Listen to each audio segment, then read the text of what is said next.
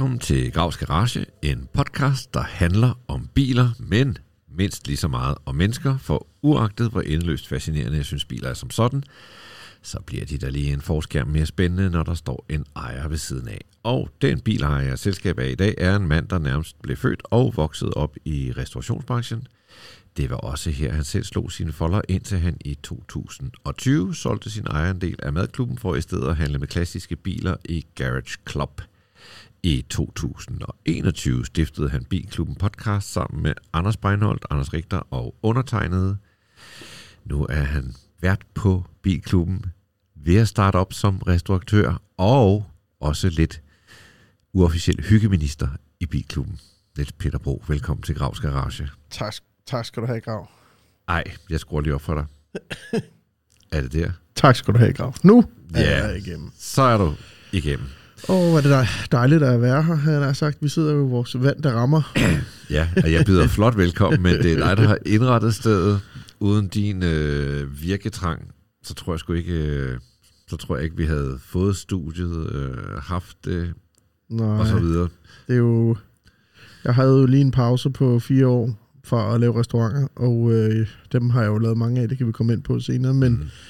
da jeg skulle lave, eller vi skulle lave studie herude, så lå det mig meget nært at prøve at lave det sådan, at det skulle være et hyggested og et sted, man har lyst til at være, ligesom at være i en restaurant. Så ja, det fik jeg lige afladet for en masse øh, mangel i mit liv, plus øh, en masse ting, jeg havde stående rundt omkring, vi kunne bruge til. Jeg har jo været heldig at lære dig godt at kende efterhånden, og øh, du har jo et sindssygt drive. Altså, ja, det er jo Så- min øh, sygdom, Grav. ja, det der med at sælge og her referere til noget ADHD, er det Ja, sådan? det, eller ADD er det jo ADD, faktisk, ja. ikke?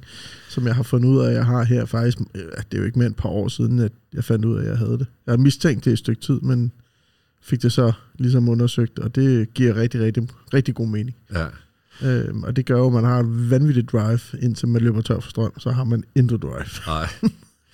Men det er jo i høj grad skyld i din succes, tror du ikke? Altså, Jo, altså, nu, er jeg jo, nu går jeg så ind i en udredning, kan man sige, men, men man snakker også meget om, om man har lyst til at blive udredt, ikke? fordi det, det gør også nogle gode ting at have det, som jeg har det. Ikke? Jeg kan jo fandme performe vildere end nogen anden i det tidsrum, at uh, der er benzin på tanken. Ikke? ja, Men det har jo store konsekvenser for omverdenen, at, øh, at jeg har det, som jeg har det. Ikke? At, at en ting er, at man har drive, og man kan få lavet en masse ting, og man, jeg har det sådan lidt, jeg har sådan en, en, en visualiseringsting, at jeg ser tingene på forhånd, sådan frem i tiden, hvordan tingene kommer til at være, og så længe jeg får det på den måde, så bliver det en, bliver det en succes. Øhm, og det er jo selvfølgelig en kæmpe gave, men bagefter det, når jeg kommer hjem, så er jeg jo ikke noget værd. Så har jeg bare lyst til at gå ind i et værelse og være alene. ja. Og det er jo til frustration, når man bor sammen med andre.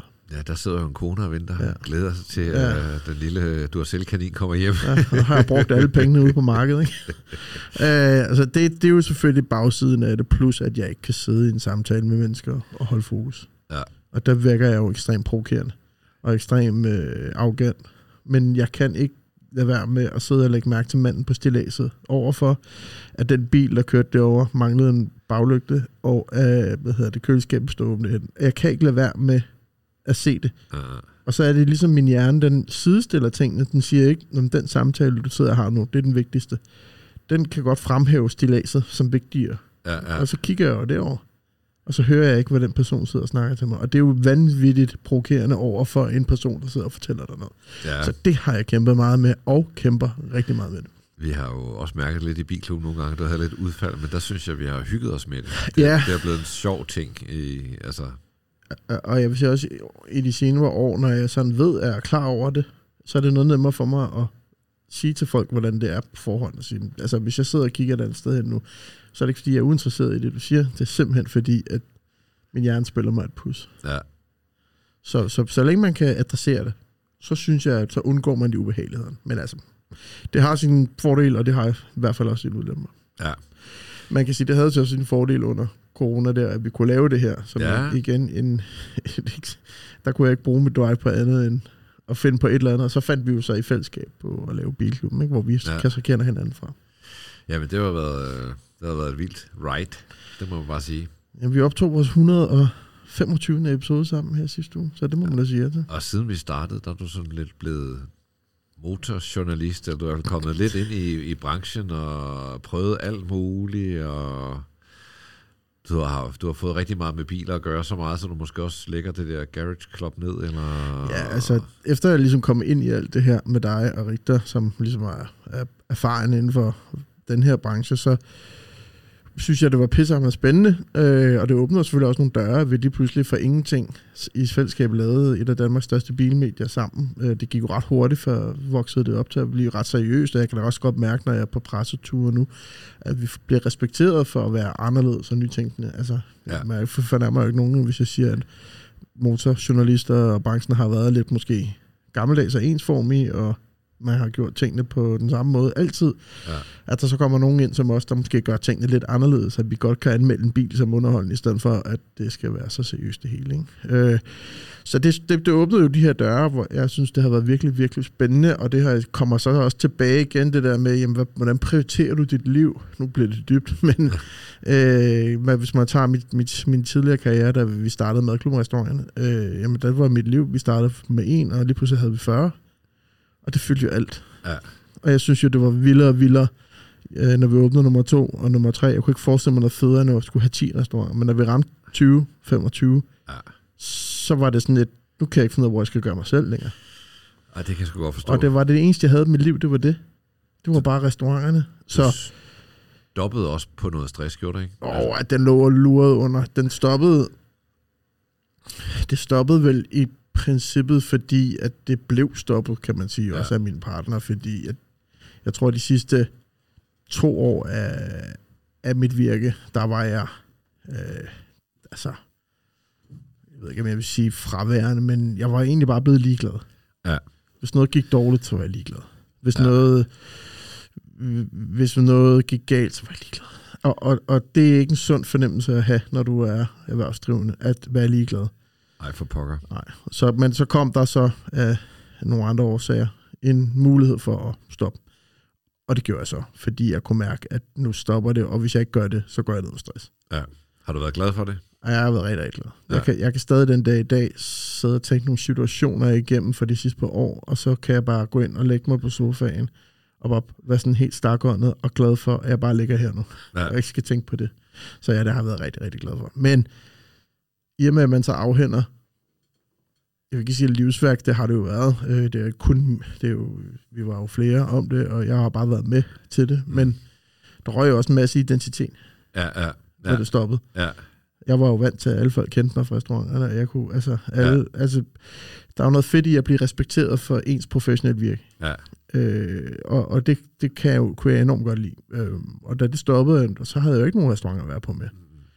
Du var så. også, øh, altså, du var sådan en, man gerne vil være venner med, ikke? ja, det har jo altid været min force i restauranten. Jeg er ikke god til Excel, jeg er ikke god til, hvad hedder det, jeg er egentlig ikke så god til at drive restauranterne. Jeg er ret god til at skabe nogle rum, øh, som folk har lyst til at være i. Ja. Og så er jeg god til at vide, hvad vi skal lave. Jeg er god til at finde ud af, hvad folk gerne vil have, hvornår de gerne vil have det, hvad de gerne vil betale for det, og hvordan det skal se ud, når de får det. Ja. Øh, det vil sige, jeg er ikke... Øh, jeg, jeg er sådan... Jeg, jeg, er ikke, jeg tror, min største force, det er, at jeg ikke er heldig. Jeg skal ikke opdrage.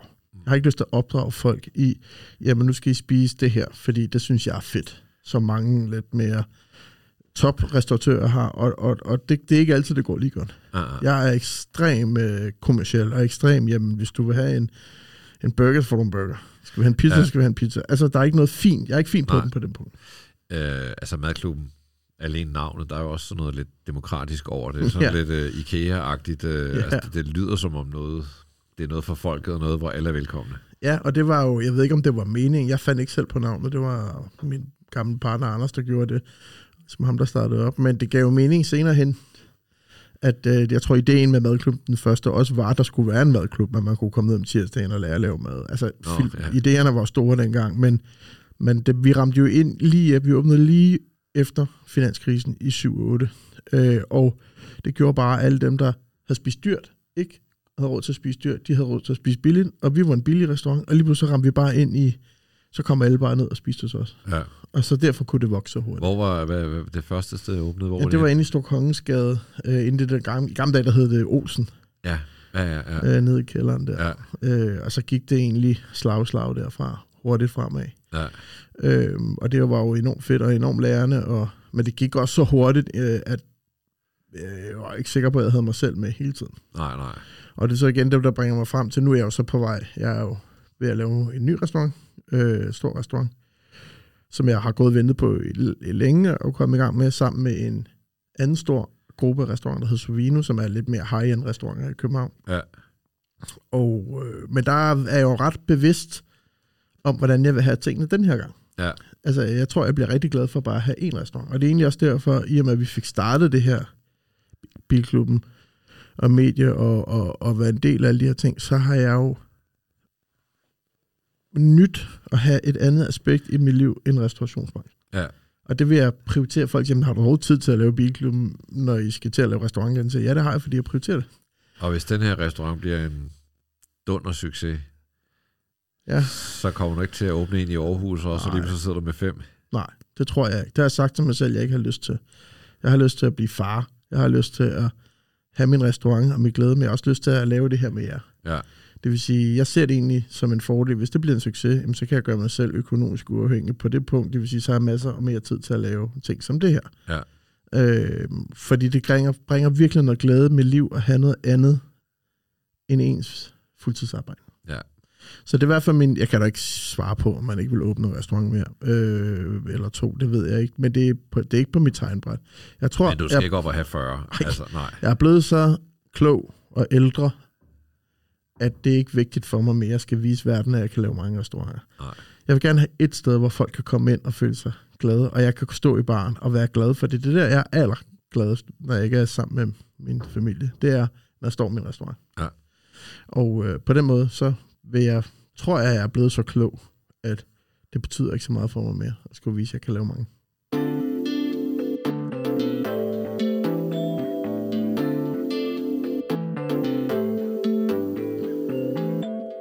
Hvis vi kigger på din øh, vognpark, Ja. det, det, Den det kan man, roligt, det kan man roligt kalde den i dag. Ja. Men jeg synes også, du er startet ret flot. Øh, fordi den første bil, jeg har jo lavet dit øh, auto-CV på Ja. et tidspunkt i Euroman. Ja. Og det, der står registreret som din første bil, det er intet mindre end en Peugeot 205 GTI. Ja, det er så rigtigt og ikke rigtigt. Okay, fortæl. Den allerførste bil, da jeg var 16, der fik jeg en rød boble, 1303, men den brugte vi som markracer, fordi jeg var kun var 16. Så den tæller jo ikke rigtigt, den var aldrig ud at køre. Men det var min bil, jeg fik den af min onkel, kan jeg huske. ja, hvor Fordi- stod den hen? Jamen, der var nogen, der havde en bodega hen i byen, som min onkel kom på, og de skulle så sælge den, fordi de blevet for gamle. Og så fik jeg den så, men så stod den op hos en ven, jeg havde, der havde en gård oppe i Gilleleje. Okay, Og så ja. kørte vi rundt der og smadrede den på et mark. ja. Og så fik jeg så min allerførste bil, jeg købte, købte den for 7.000 kroner op i Birkerød, en hvid Peugeot 205. Det var så ikke en GTI, det var med 4 dørs. Øh, en GL eller GR. GR tror jeg, den hed. Ja. Ja. 205 GR. Hvor ja vi- firedørs. Ja, Ja. 4 dørs. Hvor med sådan et, dør- øh, det var det første instrumentbræt, det må have været 384 modellen, ikke? Med, hvor instrumentbrættet var delt op. En jæger, sådan nogle ting, jeg bare aldrig glemmer. Øh, og så var der stort anlæg i, og så lå vi og hørte soundtracket for Taxi. Ja. Det var lige kommet ud fransk rap, ikke? Ja. Ja, Den kørte jeg i, i et års tid, inden den blev skadet i en ulykke. Og så var det, jeg købte på en politiaktion en Peugeot 206 GTI. Wow. Den lille af dem, 1.6'eren. Ja, 205 GTI. Ja, 205 ja. GTI, den lille af dem, ikke? Ja. Øh, og den kørte jeg... Den kørte jeg faktisk længe i, indtil den... Øh, jeg tror, den blev skåret til sidst. Det var dengang, man... Øh, og man også skulle gå ud og købe en 205 Rally for 30.000 og sådan noget. Nej. Ikke? Altså, Det kan man ikke i dag. Tilbage i 80'erne, der synes jeg, det var verdens fedeste bil, og du havde den, som jeg har registreret det, i 98 til 2001. Ja, det der passer. var det stadigvæk en fed bil. Ja. ja. Det var det. Jeg var Ja. vild med de der 205'er. Også øh, i den dag i dag, jeg, altså, i går der skrev jeg i Peugeot forumet, at der var nogen, der havde en 205 til salg, fordi jeg simpelthen gerne vil tilbage i den, øh, jeg vil rigtig gerne finde en rally, Ja. og gerne finde en, der kan sende over til Sebo, hvor vi kan lave, og måske kan, der kan være lidt projekt, ikke? Jeg gad også godt have en 205, men det skulle helst være en GTI.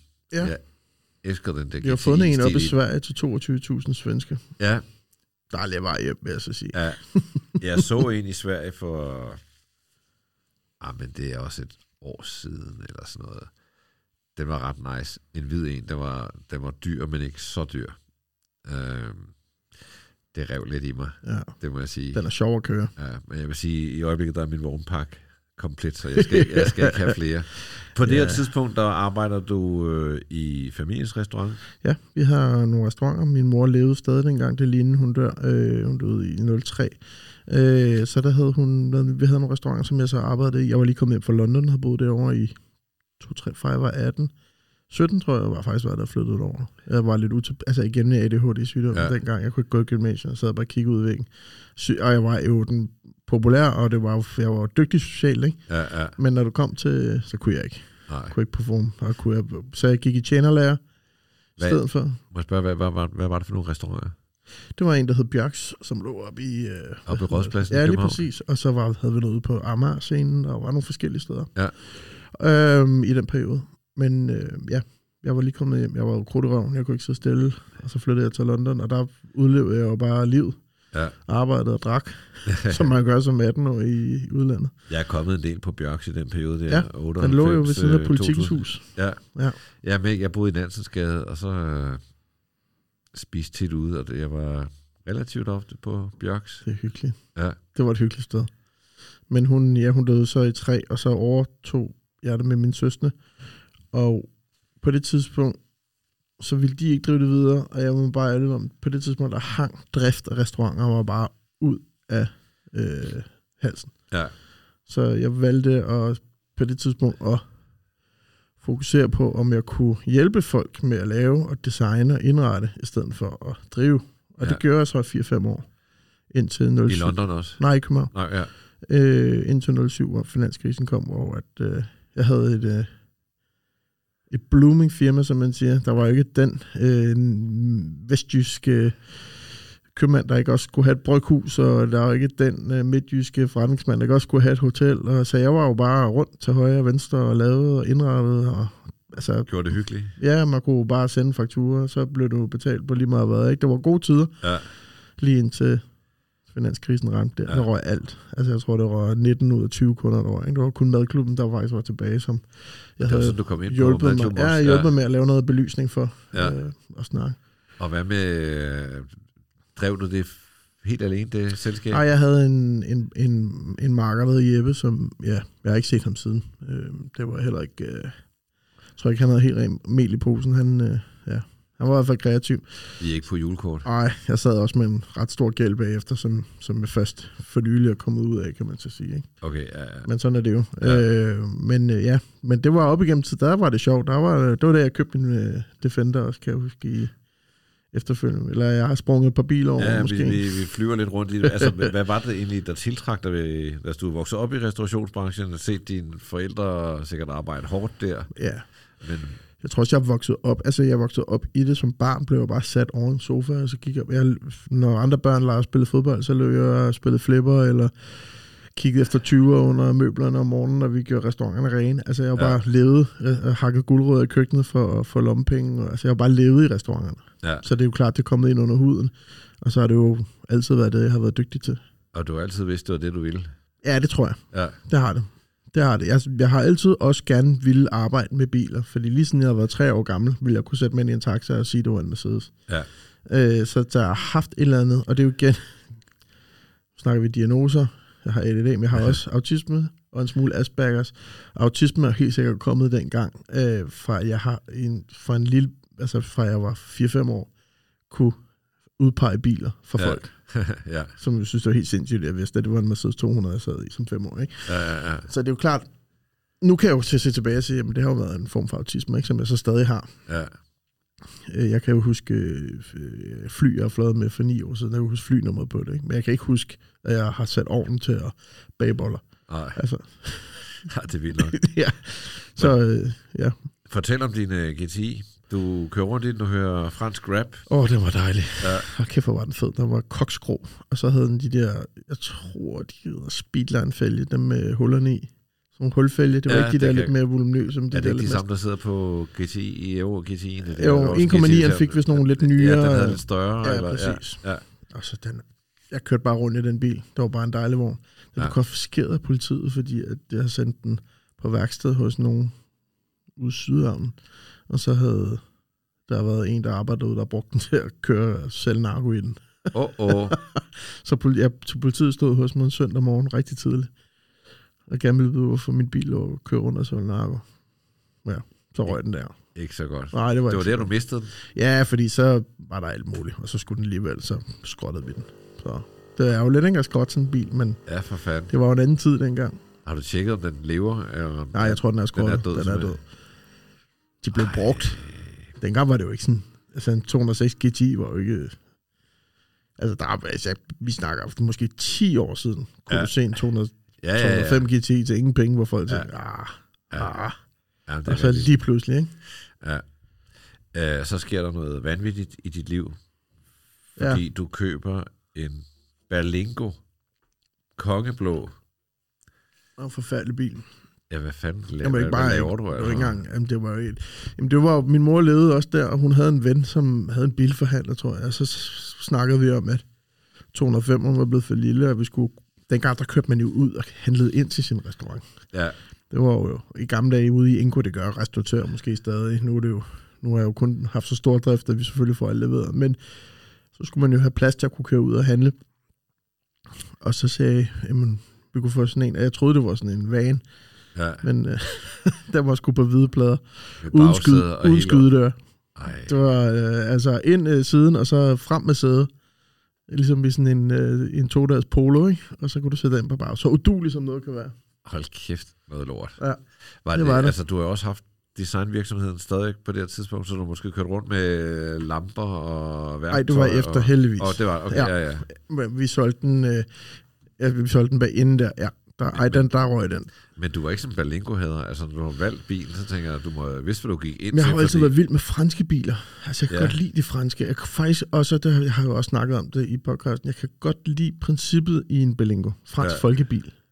Ligesom en Renault 5 og en Renault 4. og Jeg kan godt lide det simple i det. Øh, derfor har jeg ikke været afvisende over for den, men nej, jeg synes, den er, jeg, er ikke, jeg er ikke stolt af den model der. Det er jeg bare ikke. Nej, det er ikke din øh, Også i dag, når man ser en hour. Berlingo, en, af de, en gamle Berlingo og kører på hvide plader, så er der altid en eller anden gammel nisse, ikke? Der Ja, kører ja, ja, ja. Min mor, hun har en Berlingo. Ja. Min nabo, der er 90, 85. har også en ja. Berlingo. Ja. Jamen altså, det er vildt nok. Så øh, det næste, der står i mit øh, noteværk her, det er en Land Rover Defender, men hvad, hvad havde du egentlig efter Berlingoen? Øh, der havde jeg en, øh, den købte jeg ude i. Øh, der købte jeg en øh, ude, øh, der hvor Daytona ligger, lå. Ja, Der ligger Selected Car Leasing nu. Oh, ikke, nu skal man ikke snakke så meget om. Nå. Men der var nogle garager dernede bagved, og der havde jeg set en øh, Citroën CX til salg. oh, En, og det kan virkelig gøre mig ondt, jeg har solgt den. Ikke? Den var sådan bordeaux Sådan en af den første generation CX med badevægt. Øh, ej, ja, ja. ej, hvor var den fed. Øh, den købte jeg for... Ej, jeg har jo ikke givet noget for den. Jeg har givet 25.000 for den og sådan en stil. Jeg ved, og den lå jeg bare kørt rundt i. Den var så fed. Ja. Og igen satte jeg jo ikke nok pris på den. Jeg solgte den sikkert for 15.000. Ej, Til en eller anden reklamemand nede i Amalegade, kan jeg huske. ja. Hvis han har beholdt den, så er den jo 200 hver dag. Er den det? Den var så god stand. Ja. Den var så flot. Var der alt det der pis med hydraulikrør? Og, Nogle gange så sagde den bare, stop! Der var sådan en rød lampe, der bare sagde, stop! Så må jeg bare stoppe motorvejen ind. Fordi så har den fundet ud af, at der var et eller andet galt med. Så at den kunne selv diagnostisere sig selv. Ja, Ej, det var en fed bil. Det var det. Øh, men igen, ja. Og så købte jeg en Chrysler Grand Voyager, den gamle, ah, ja, ja. Helt firkantet, Kantet, ja. ja. i diesel, med manuel gear. Uh, Ja, kan ikke engang huske. manuel gear. Ja. Der Der er sgu også en Ja, eksotisk... præcis, øh, på gule plader. Ja. Kæmpe strå, den er helt lang af dem. ja. Ja, det blev aldrig nogen succeshistorie, den solgte jeg også der. Øh, men så var det, vi startede vores øh, designfirma, der var rigtig succesfuld, og min partner købte en Range Rover L322'eren, og jeg synes, det var kedeligt. ja. Så op hos Land Rover i showroomet, der holdt en sort Defender 90'er Ja. med softtop på. Uh, Og Den synes jeg var fed. ja. Og så synes jeg, så ville jeg gerne have sådan en, jeg tror, Også en kostede... rigtig designerbil. Altså rigtig reklame. øh, Hvad fanden ikke? kostede den engang? Jeg tror, at vi gav 230 for den, plus Spritny. moms. Spritny. Helt Ja. ja.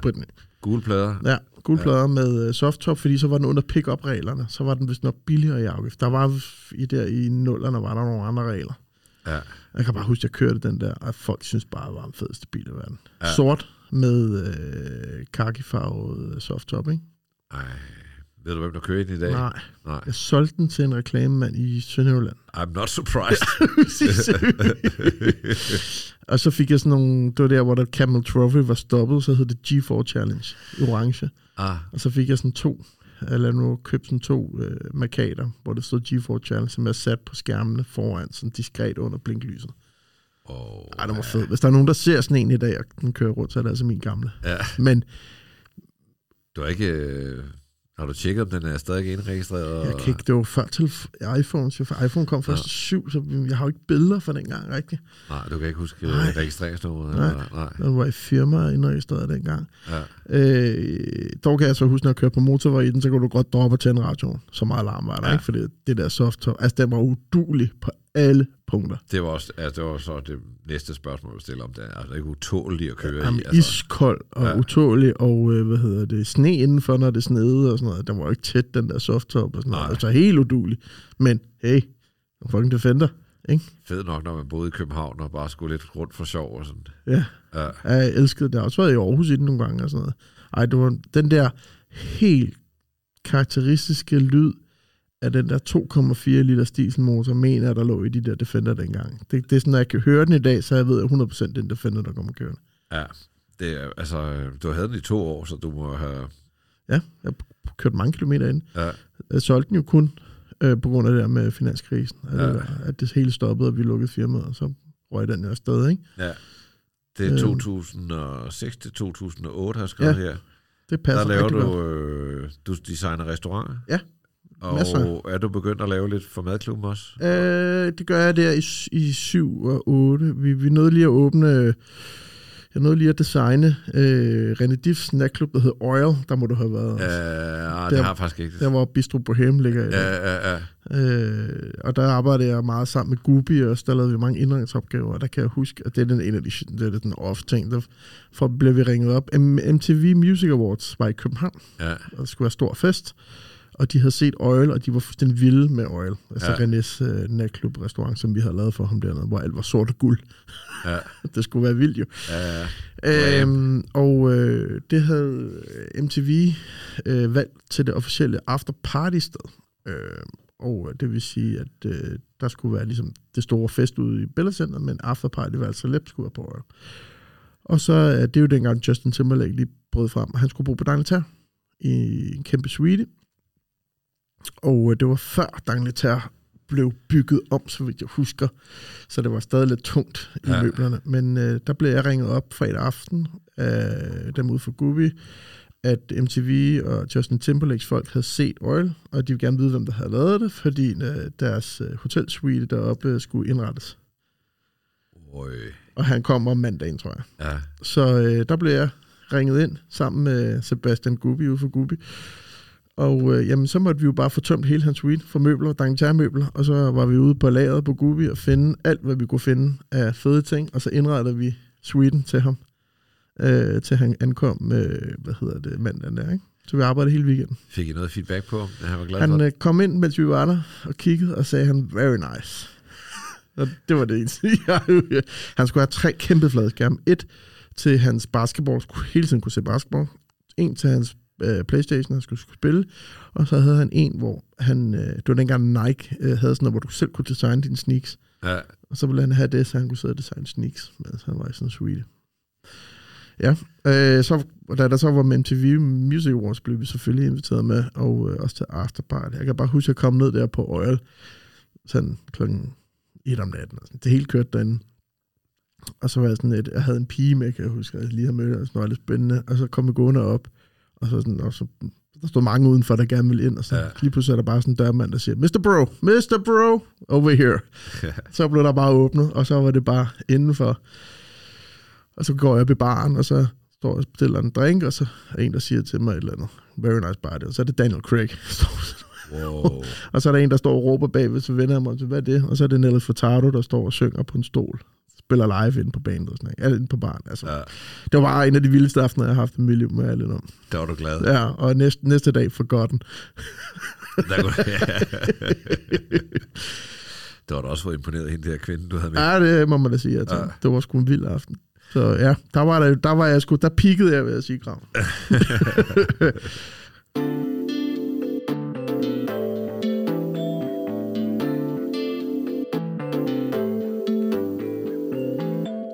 jo noget øh, her, som er et fast element. Ja.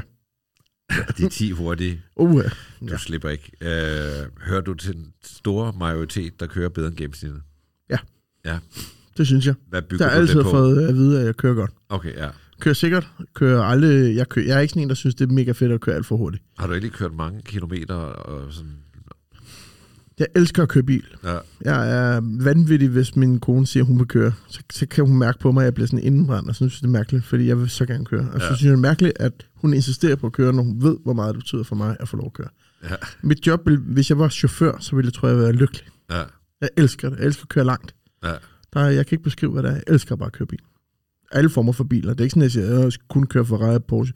Jeg elsker at køre nye biler. Jeg elsker, når jeg får en eller anden Renault eller en Folkevogn til pressebil. Jeg kan godt lide det. Så sætter du noget tid af, så kører du bare en lang tur. Ja, og nogle gange kører jeg i stedet for at flyve. Og, altså, Ja. kører rigtig tit, hvor jeg skal til Aarhus, hvor jeg kører den lange vej, i stedet for at tage færgen. Ja, jeg elsker at køre bil. De to. Har du nogen klip i kørekortet? Nej. Nej, har Men- du haft nogen? Nej, men jeg har engang sat mig ind i en, der havde en Jeep Grand Cherokee, øh, en af de lidt nye, øh, hvor jeg var i, på, det var dengang, der var restaurationsmesser, det er der jo nok stadig, det bruger mig bare ikke mere. Temamessen i Herning, kan jeg huske, og så skulle vi hjem, det var også før, der var motorvej fra Herning til den rigtige motorvej. Øh, med en fransk hotdog på en tang, sætter jeg mig ud i min Jeep, kører ud på landevejen, og så giver jeg den fuld klampe. Og i det indimellem, at jeg giver fuld klampe, så lige pludselig står der en og vinker, og så kan jeg se den politimand med en radar, og så slipper jeg speederen. Ja. Og så øh, bakker jeg faktisk hen til ham igen, og jeg siger, det må sgu undskylde. Og så måler han mig til, og det var dengang, at man øh, fik et klip i kørekortet ved 30 procent. Ja. Men øh, 30, det hedder 30,1 procent. Hvis du har, kører 30,1 procent for hurtigt, så får du en klip i kørekortet. Kører du over 30 procent, så får du en ekstra bøde på 500 kroner. Jeg kørte 30,05 procent for hurtigt. Ej, Så jeg fik ikke klippet, men jeg fik bøden for et klip. Ja. Og det var, altså havde han stillet sig 10 meter længere væk, fordi jeg var, det var med speederen i bund, Ja. så havde jeg fået et klip. Puha. Så vi snakker om det, det antal meter, han stod væk fra tanken, passede præcis med 30,05. Jeg kender dig egentlig heller ikke som en, der bare smadrer Nej. pedalen i bund. Altså, du, Nej, jeg synes egentlig, jeg synes det er mest behageligt at køre med 130, 140, hvor man kører 130, og 120, når man kører 110. Ja. Sådan skal jeg være helt ærlig. ja, Det kan jeg bedst lide. Og jeg synes lidt, det er lidt det der med, det kan godt stresse mig lidt nogle gange, det der med, at "Nå, nu skal jeg fandme komme hurtigt frem. Hvorfor? ja. Ligesom når man prøver at komme hurtigt på bilferie. Hvorfor så skal du, altså, din ferie er jo startet. Klart. Nyd det. Ja, Stop nogle steder, gå ud og kig, øh, spis, slap af, i stedet for det der, vi skal videre. Fordi man har sat sig selv i hovedet, vi skal være der nede kl. 4 om morgenen. Ikke? Hvis jeg kører nu, så kan jeg være der. Ja. Ej, jeg, kan, jeg kan godt lide det der med at smadre til den. Ja, yeah. Så ned gennem Tyskland, så skal den bare have noget at leve af, du. Det er Det- også det- noget med, hvis trafikken flyder, og, og, og man er vågen, så synes jeg bare, så skal man have nogle kilometer i benene, for du skal nok blive træt, og så, eller også kommer noget trafik, og så, så kan man tage en stener der. Det er i hvert fald det sted i verden, jeg har kørt hurtigst i bil. Det var øh, på autobahn i en. Det kan jeg tydeligt huske, det glemmer jeg aldrig. Det vender vi tilbage til, faktisk. Ja, ja, Det øh, mere. hvad er den bedste køretur, du nogensinde har været på? Det ved jeg sgu ikke. Jeg tror måske, det var en gang her for nogle år tilbage, hvor Stefan og jeg var nede i Italien med et vennepar, hvor der, der var bare dårlig stemning. Det var en af Stefanias gamle veninder, hvor det var bare ikke fedt. Der, øh, og der, efter vi var færdige, der, der kørte vi så over til hendes familie, og der kørte vi bare igennem midt Italien og Toskana og sådan noget i vores lejebil. Og det var bare fedt. Hvad var det for en bil? Der var en S-Max Ford. Ja, ikke vildt spændende, men den gjorde jobbet godt. ja, Det var, en, det var, det var sgu fedt. Det var sådan en tur, jeg husker som fed, fordi netop fordi kørte fra noget, der ikke var så godt, over til noget, der var dejligt. ja. Og det var sådan, turen derover var sådan helt lettet og dejligt. Gennem et dejligt land også. Ja, ja, præcis. Ja. Og vi havde ikke travlt. Med Jesse på bagsædet. Det, det var sgu... Jeg har helt sikkert haft nogle andre køreture, der var federe, men det er sådan lidt det, jeg husker tilbage lige nu som noget rart. Din største brøler som bilist?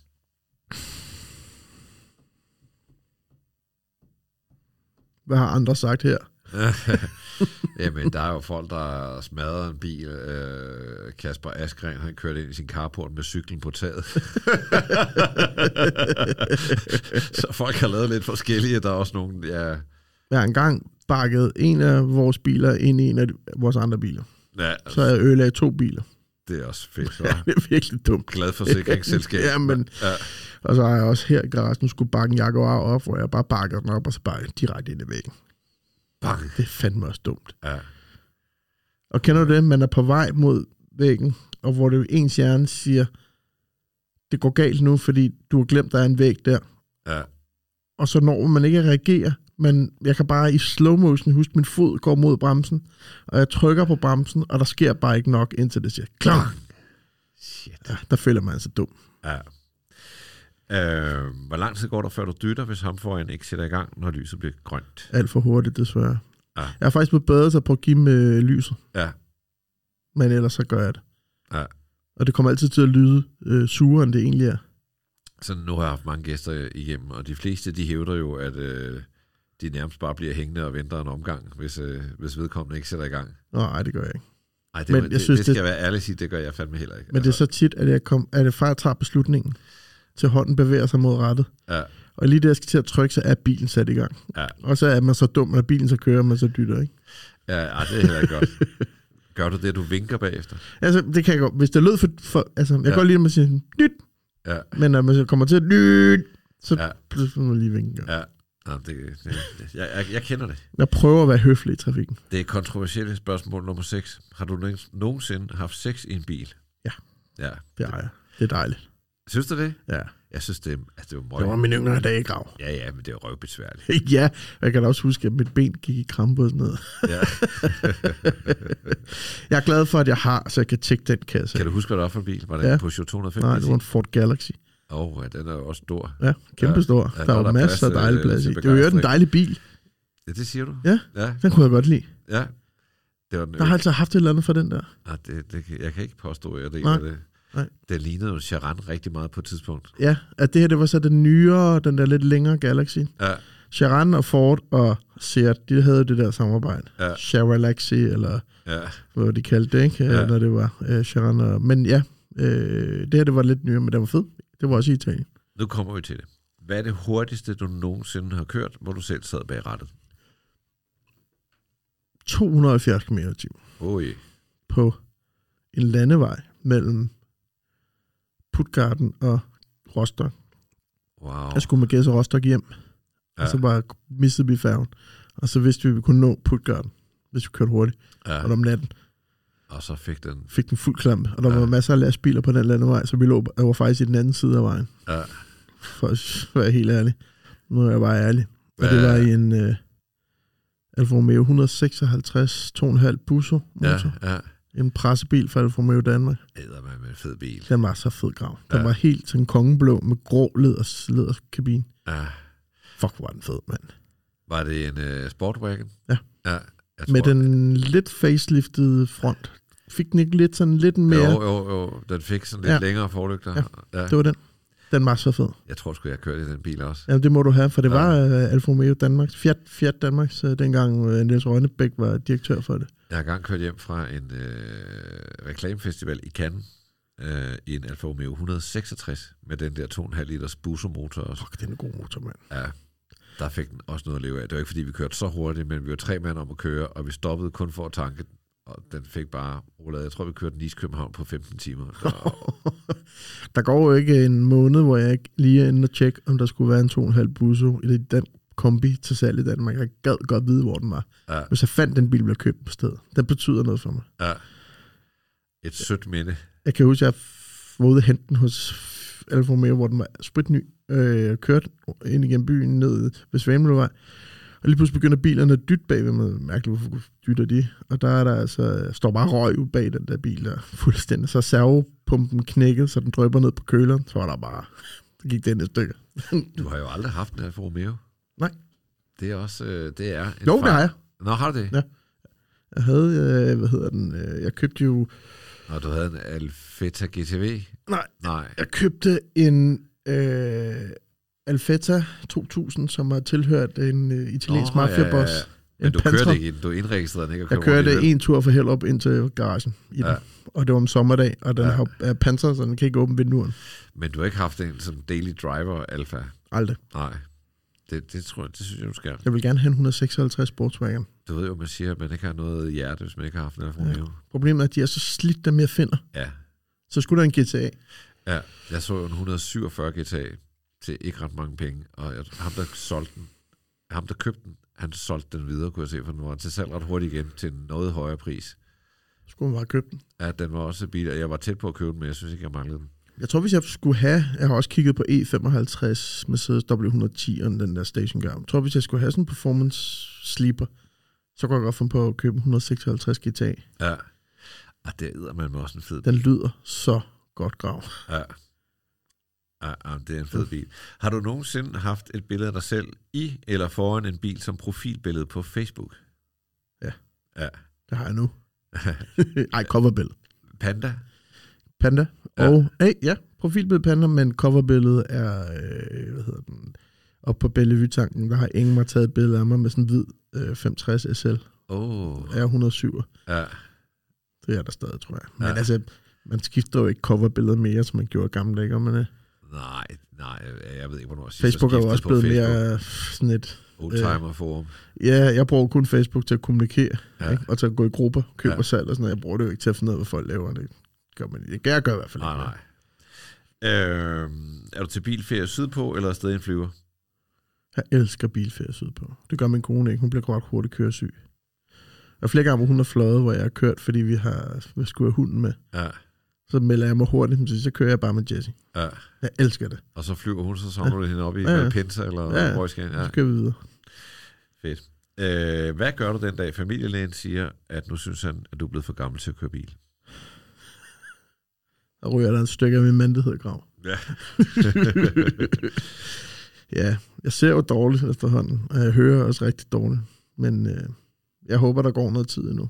Ej, må ikke. Og det, på det tidspunkt, så er der jo nok nogle selvkørende biler, man kan sidde og lege, man kører.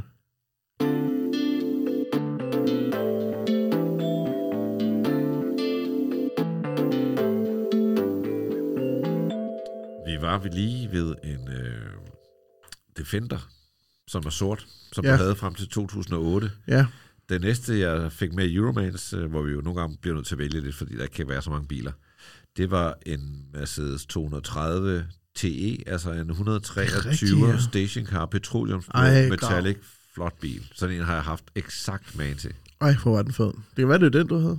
Ja, min den havde sådan noget beige stofinteriør. Nej, min havde så base øh, MB tekst læder. Okay, ja. Øh, jeg gik en tur på øh, Amerikaplads. Jeg boede der, undskyld, jeg boede jo derude. Øh, og så holdt den. Jeg så den tit, og så en dag, så gik jeg ned og lagde en seddel og sagde, hvis du vil sælge den en dag, så gik kaldt. Ja. Og så gik der et år, så pludselig ringede han. Så han sagde, du har engang lagt en seddel i min bil. Oliver, jeg kender ham faktisk stadig. Ja, det er rigtigt. Nå, så købte jeg den. Den var fed. ja. Hold kæft, hvor var den fed, mand. Du havde den i tre år. Ja, jeg havde den faktisk længe, og så ja. havde den faktisk stående et stykke tid, hvor jeg ikke rigtig kørte i den. Øhm, for netop, jeg kan ikke engang huske, om jeg havde fået nogle andre. Jeg tror, jeg havde nogle andre biler på det tidspunkt. Hvor Jeg langt har jo havde haft over, gået? 100, jeg har haft over 100 biler, tror jeg. Ja, ja. Det er også en chat. Hvor, Ikke hvor, sindssygt. hvor, hvor, hvor langt havde den gået, kan du huske det? Taler om at have ADHD og kunne købe biler. Ja, du har impulskøb, ni pandaer stående derude. impulskøb, ja. Øh, jeg kan ikke huske, den havde ikke gået særlig meget. 200 eller andet, tror jeg. Den Ja. ja. gået meget mindre, end den, jeg har i dag. Ja. ja. Men det var den første af mange øh, W123, jeg havde i den periode. Jeg havde også en sølv øh, W123 TE, jeg havde en kokskro W123 TE, og jeg havde en sedan fra USA i guldfarve, og så har jeg også haft en grøn øh, sedan. Jeg har haft en måske 7-8 W123. Skal du have flere? Jeg så og kiggede på en øh, sedan. Jeg vil egentlig gerne have en sedan også. Har du haft en coupé? Nej. Nej, det skal du ikke have. Jeg har et eller andet ved den. Det er ikke helt... Mm. Måske det bare... Det var jo reklamefolkenes yndlingsbil Ja. ja. i øh, 90'erne, ikke? Det var sådan en, kunne Hvis jeg skulle have en, så ville jeg helst have den som sedan. Ja. Nowadays. Jeg kan, For- godt bedre, jeg kan faktisk bedre lide sedaner, end jeg kan lide kopier. Og jeg kan Ja. bedre lide stationcars, end jeg kan lide sedaner. Ja. Så jeg vil, der er en til salg lige nu, en samme farve som min, for sådan noget 60.000, men den er ikke helt øh, sund. Jeg tror, at hvis, hvis jeg skulle have en, så skulle det være en, en, der var sund, øh, en mørk farve. Ja. Sådan en koksgrå eller sådan en stil, tror jeg gerne med. Så hopper du over i... Jamen, så er der igen en pause, men der kører du måske nogle af de andre 123, ja. fordi det næste, jeg har registreret her, det er en øh, Mini Cooper Diesel Clubman. Ja, det var den første... Nej, det var ikke den første. Det var... Jeg, jeg begyndte at handle hos BMW, havde jeg sagt. Jeg tror, jeg fik en firedørs til at starte med, men så kom den nye Clubman. Ja. Ja. Jeg synes, det var det fedeste, jeg nogensinde har set, med den nye røv. Øh, altså ikke den med de tre døre Uh, uh. øh, Clubman, men den nye, kan man sige, New Mini Design, som Ja, ja, i øvrigt ja. var større end de små Mini'er Ja, ja. øh, inden i os. Øh, og øh, så var jeg oppe hos BMW, og så lavede han en rigtig god Jan Nygaard pris til mig på sådan en i et år. Det var lige inden jeg mødte Stefania, ja. og den kørte jeg så i manuel gear. Øh, og så mødte jeg Stefania der, så, ja, så kørte vi også i den. Det var Jeg havde- glad for. Jeg er mega glad. Ja. Lige inden da, der havde jeg faktisk en Renault Zoe. Okay. Nej, ikke en Renault Zoe. En Renault Clio? Nej, hvad hedder den? Endnu mere udu- udulig elbil. Øh, Nå, nej, en Nissan øh, Leaf. Leaf. Nå, Den første, ja. Den er, eller jeg, jeg, hvad hedder det, mini-leasen hos Avis i et halvt år. Hvor lavede du den op? Jamen, der var en øh, lader, det var over ved der Gasoline Grill er inde i byen. Der kunne den stå og lade op derovre. Der var sådan nogle hvor irriterende. smålader Det nogle har været steder. irriterende at have i At den havde sådan en range på 100 km eller sådan Ja, ja. Ja, det var virkelig Så dårligt. den skulle lades op hele tiden? Hele tiden. Nej, Udulig bil. Ja. Det er ikke noget, jeg skilter med. nej, nej, nej. Det var, det, den har været mere hemmelig end din Berlingo, faktisk. Præcis.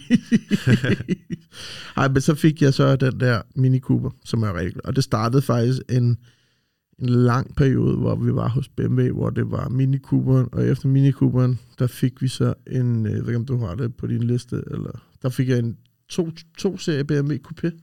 Nej, den havde jeg ikke på Ja. listen. Øh, Nej, det er sort. en fed bil. Er mega fed. Hvilken motor? 220 i. Ja, Den var rigtig vågen. ja, ja. Øh, og det var, det var egentlig bare det, der var i den der deal. Der. Altså, det var ikke rigtig mig selv, der valgte den, men den var fandme fed. ja. Og så fik vi så Så den den gad jeg sgu godt. Altså, ja. Det må jeg sige. Det er en fed bil. mega fed. Ja, Så fik vi så den første af tre X1'ere, som var jeg også glad for. ja. Så fik jeg lov at- at designe den, så den sidste selv, hvor den var sort med lys, led, øh, læderkabine, og ah, den var virkelig fed. ja.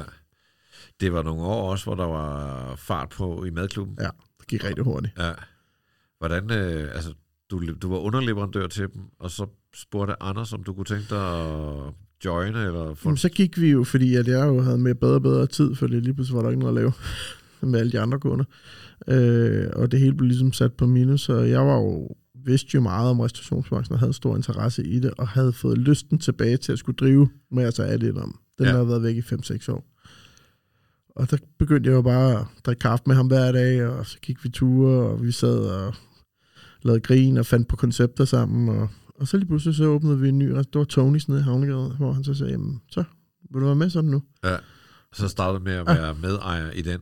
Faktisk ikke til at starte med, der Nej. var der meget mig, der drev den, men ja, Okay, det blev ja. så senere hen konverteret til partnerskab, Ja. ja. også hele vejen rundt. Øhm, og det startede ligesom den bølge, Ja. at lige pludselig, inden jeg havde set den om, så var jeg jo bare fuldblods i gang med det. Og Hvordan det, gik Tonys ned i Nyhavn? Fordi mit indtryk er det sådan gik en lidt mere overset øh, den, den- restauranter, men den gik så vanvittigt godt det første år. Altså, vi åbnede den jo op. Øh, det blev bare trendy sted Ja. at være. Det var New York Italian, det var store portioner pasta. ja, Igen, bare fedt sted at være med Michael Bublé og, hvad hedder det, crooner i, i højtalerne. Ja. Det var jo smøret løb, løb ned ad væggene, tilsat bare fed uh, trendiness og Zinfandel-vine, og det var dengang det hele var nyt. Det var Ja. fucking fedt. Det var en god tid i mit liv. Det var en rigtig god tid i mit ja. liv. Det er jo blevet meget moderne igen, øh, det der New York, Italien, Ja, Det er det. Ambra og... Ja, præcis. Ja, Vi var noget forud for vores tid dengang, på Ja. mange punkter. ja. Øh, og så var det jo bare, det voksede og voksede og voksede. Mit indtryk er, at den af de restauranter, du havde sådan størst hjerte for, det var Bistro Royal. Ja, det var, det var også nok den restaurant, hvor jeg har befundet mig allerbedst på. Ja. Altså, det var jo inde på Kongens Nytorv på hjørnet. Det var en all-day forretning. Det var jo bare, alle kom ind og sagde hej. Jeg kunne stå, jeg kunne gøre præcis det, jeg var allerhammerende bedst til. Være den bedste vært. Ja, Sørge for, at folk kom ind i min forretning og brugte deres penge. Og så var den stor, og den var sjov at drive. Og jeg havde et godt partnerskab med min kammerat Lars, der var kommet ind i det på det tidspunkt. Og vi havde det bare pisfedt. Jeg skulle Ja. aldrig nogensinde have gjort andet, andet end at bare være der. nej. Men sådan kan man jo blive klog. Jeg kan huske, øh, vi, vi kendte jo ikke hinanden dengang, men, men jeg kom der en del. Ja. Min daværende kæreste. Min og det hele kone sagde, at det havde øh, et man crush på dig dengang. ja, men det var faktisk lidt gengældt. Jeg, jeg, jeg synes, det var så hyggeligt, du stod der, og jeg, jeg synes, der var en connection, og det har nok været dine ting. Jeg tror, der er mange, der har haft det sådan, at Ja. de synes, der var en connection, og der Ja. var sådan en aura omkring dig, men man vidste godt, at du havde noget at skulle have sagt derinde. Ja. Det kunne man godt fornemme, Igen ikke? den der med, som også bliver filosofien i min nye restaurant, og det skal jeg nok fortælle om, når jeg kan, men det der med, det bliver en yes med restaurant. Ja, Selvfølgelig kan det lade sig gøre. ja, Jeg er så træt af, at jeg tænker ikke kan lade sig gøre. Jeg er så træt af, nej, det må du ikke. Øh, nej, øh, kokken siger, det kan vi ikke. Nej. Øh, jeg har lige spurgt, nej, vi kan, ikke, vi kan ikke lave det æg til dig. Altså, jeg er så træt af det. ja. Vi skal tilbage til amerikanske tilstand med have it your way. Selvfølgelig kan du det.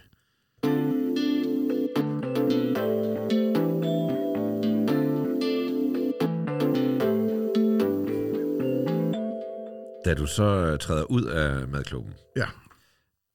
Så har du en masse tid. Du har vist også nogle klausuler, der siger, at du skal holde dig ude af restaurationsgamet.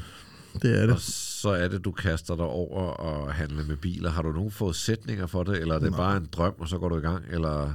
Jeg var altid synes, det var det, må være det fedeste i hele verden, det var være restauratør og øh, klassisk bilforhandler. Nej, jeg har altid, jeg har i- i de sidste år med klubben øh, taget biler hjem fra USA og, og begyndt lidt på det stille og roligt, men det var jo først, da jeg ligesom går ud og har en konkurrenceklausul på hvad, halvandet to år, som så bliver forlænget af en corona, og altså, der var bare nul, og i øvrigt så havde jeg nul lyst. Altså som en 0,0 lyst til at lave restaurant på det tidspunkt. Jeg fik også en efterreaktion af den stress, jeg burde have haft, den fik jeg bagefter. Ja. Som ikke som i, i, i angst og angstanfald og sådan noget, men jeg kunne bare mærke, at hvis jeg skulle to ting på en dag, så fik jeg hjertebanken. Ja. Øh, og der, den, den valgte jeg så den periode at bare tage det med ro. Og så var det jo selvfølgelig også, fik en del penge ud af det, som skulle bruges. Vi købte et hus, øh, som var det klogeste, jeg nogensinde har gjort, øh, med nogle penge. Og øh, så begyndte jeg så at investere og handle lidt med de her biler øh, ved siden af. ja. Har det levet op til forventningerne at være forhandler af klassiske biler? Jeg elsker at, at købe dem og få dem hjem. Og Det er mit indtryk, at du er vild med sælge den del af det. Hader Er du også god til at få dem ned i pris, så, så der er nogle penge at hente på det? Ja. Eller, ja. Men jeg, jeg hader at sælge dem. ja. Du har ikke noget problem med forhandlingsdelen? Nej. Nej. Der er ret dygtig til. Ja. Jeg kan alle de der... Jeg, jeg ved præcis, når...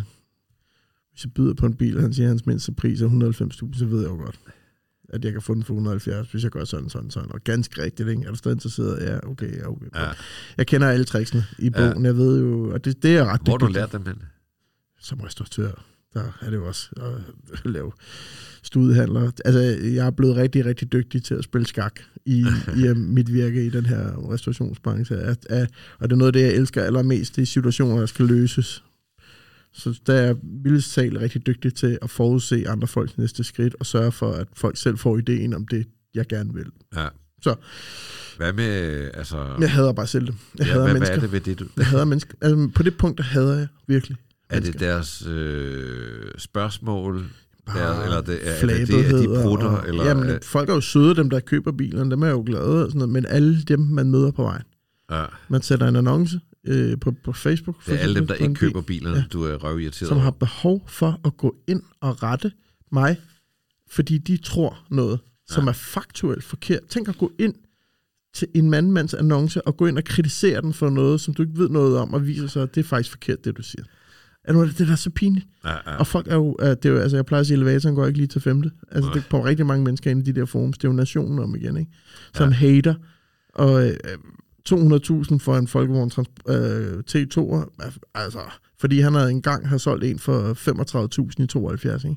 ja, Så kan jeg slet ikke forstå det. Altså, du føl- igen, du følger ikke med markedet. Altså, jeg har selv været inde og rette nogle af vores kollegaer i bilbranchen, som gik ind og kritiserede en mand, der havde en T1 Samba-bus til salg for 360.000. eller. Altså, en Samba. Jeg synes, det var noget af det mest værdifulde, du kunne komme i nærheden af. Blev solgt for 100.000 dollars i USA. ja. Så går ind og sviner ham og siger, hvad fanden er det for en pris at tage? Og sådan nogle ting, hvor jeg bare var nødt til at gå ind og sige, du er simpelthen til at holde kæft nu, fordi du, du gør dig selv til grin. ja. Det kan godt være, at du sidder over i Jylland og ar i maven over, at, øh, at øh, du synes, det er dyrt, men lad du være med, men når du, når du øver dig et offentligt navn, fuldt til skue, ja. du, du går bare selv til grin. Og det er det der med, hvis du ser noget, du synes, der er latterligt, jamen så bare tag det ind, træk vejret, og så kan du skrive en privat besked til manden, og så sige, jeg synes, den der, den er for dyr. Men lad være med, at- altså, lad være med at ødelægge andre folks gode arbejde. Klart. Det Kom. kan sådan, og det kan bare tage alt glæde væk fra mig. Ja. Og så er, så er der jo så folk, som skambyder, ikke? Ja. Det er også bare dumme, fortjener ikke engang et svar. Ikke? Hvor længe har du været i gang med det? Tre, fire år? Jeg tror, Ja. ja. det, jeg er jo Kommer du til at lukke butikken helt? Eller? Ja, ja, det gider ja. jeg ikke med. Det er sindssygt, det gider jeg ikke med. Men ikke engang sådan øh, med sådan en mikrolager, måske bare have tre biler jo, kørende hele jo, tiden. det er også det, det kommer til nu. Ikke? Nu har jeg jo så i garagen herude, øh, øh, en af vores venner har jo overtaget det meste af det med alle hans klassiske biler, netop fordi så har jeg kun 4-5 pladser. Og ja. det Ja. er fint nok, så kan der være noget på de 4-5 pladser, men så heller ikke mere. Nej. Øh, og jeg har heller ikke tid, jeg jo laver restaurant, og så har vi vores verden i bilklubben, som betyder rigtig, rigtig altså, virkelig meget for mig. Jeg elsker at lave det hver evig eneste gang, vi mødes. Jeg elsker det. I lige måde. Og, og derfor så er der jo noget, der skal, skal, skal dø, ikke? Og det bliver så Ja. det. Men det er jo også en måde at komme... Nu sagde du, du havde haft en Alfa, fordi du havde haft den der, og det, det var en bil, du købte for at sælge den. Men ja. altså, det er jo sådan en måde at komme lidt tæt på nogle biler, uden at stå med det som ejer, og man kan sige, skulle der ske noget, mens den står til salg, så, så kan du jo ligesom fikse det over firma og så videre, og så videre. Altså, det er jo en måde at komme i nærheden af nogle biler, som man måske er for fornuftig til at, at erhverve sig privat, eller man, som måske man ikke lige mangler privat, men Jamen, kunne vi er helt enige. Ja. Ja. Det stimulerer min AD, Ja, ja. ADD-sygdom, som jo... Øh, altså min hjerne lige nu for eksempel, den hungrer jo for at blive stimuleret på information, på ting, jeg synes er spændende. Lige nu sidder jeg og tænker, jeg burde gå ind og tjekke alle 205'ere til salg i Europa, hvad der egentlig er. og, når min, og der bliver min hjerne stimuleret, så får jeg glæde. Ja. Det er meget sjovt. At, altså, det, det er jo en, en måde stimulere, og, og hvis jeg bliver udredt en dag, så er jeg lidt bange for, hvis det forsvinder. Ja, Fordi det er virkelig noget, jeg kan gå og sådan glæde mig til at komme hjem nu, åbne min laptop, og så lige undersøge, hvor fanden der holder nogle Peugeot 205 GTI henne. Altså hvis du bliver medicin- medicineret for eksempel, eller... Ja, ja for det er jo det, der skal til for, Ja. at det jeg håber lidt, Felix var jo med, øh, ham har været med nogle gange. Felix at, øh, Schmidt. Ja, Felix Schmidt, vores ja. øh, uofficielle medlem af Bilklubben. Øhm, og han, vi havde en god snak sidst, og han sad bare og, og, og grinede, øh, når jeg fortalte, hvordan jeg havde det, fordi han har været på- gennem præcis det samme. Ja. Og, og det der med, at jeg spiser rigtig meget slik om eftermiddagen, fordi at min hjerne lige pludselig, den er går tør, så mangler den bare sukker. Ja. Og så er det det, der kan få mig op igen i gear igen. Ikke? Og han sagde, at han har fået noget medicin, der gør, at hans hjerne kan holde længere. Ja. Og det er jo det, jeg er lidt interesseret i, det er, at min hjerne kan fungere mere, end det den gør. Men du vil stadig gerne have kapacitet til at gå ind Ja. og tjekke samtlige 205 Ja. til salg i hele. Europa. Og kunne øh, øh, lave øh, ting fra nul på ingen tid, øh, fordi at jeg egentlig bare gør det, fordi at, øh, det er nemmere, at jeg bare gør det selv. Det øh, holder jeg meget af med den sygdom, at jeg Ja. kan de der superkræfter engang imellem. Jeg sigter jo mod sådan egentlig at ramme en time, og det kan jeg se, det bliver vanskeligt, fordi... øh, Hvad har der- vi tilbage? Der, ja, men der står der i hvert fald noget... Jamen, den står, der mangler halvandet minut. Nå, Hvad har vi med? Og øh, jeg kommer ikke, øh, vi kommer ikke i land uden at have været rundt om den quattroporte. Du havde en Maserati Uh, uh, ja. en periode. Ja, jeg delte jo garage med, på, da vi var på Frederiksberg, sammen med Thomas, en fantastisk fyr. Der har noget, der hedder Baskar, som øh, er leasingselskab. Så han er bare ham selv, men sådan en mediumstørrelse leasingselskab. Er selvfølgelig ikke ham, der, øh, der finansierer, det gør øh, Flækov eller nogle af de andre, men finder biler til folk rundt omkring i, i Danmark, specielt biler og også meget X5 og alt muligt. Øh, og, og der kom vi biler ned i garagen hele tiden, og sådan, Nå, hvad er det? Hvad? Hvad? Nå, hvad er det? Og der kom jo også meget retur. Ja, ligesom ja. når den kunde får en ny X5, jamen, så får han den gamle tilbage, fordi Ja. så kan man købe den fri. Og der holdt den quadruporter der, øh, og den har jeg jo aldrig troet, jeg havde råd til, fordi...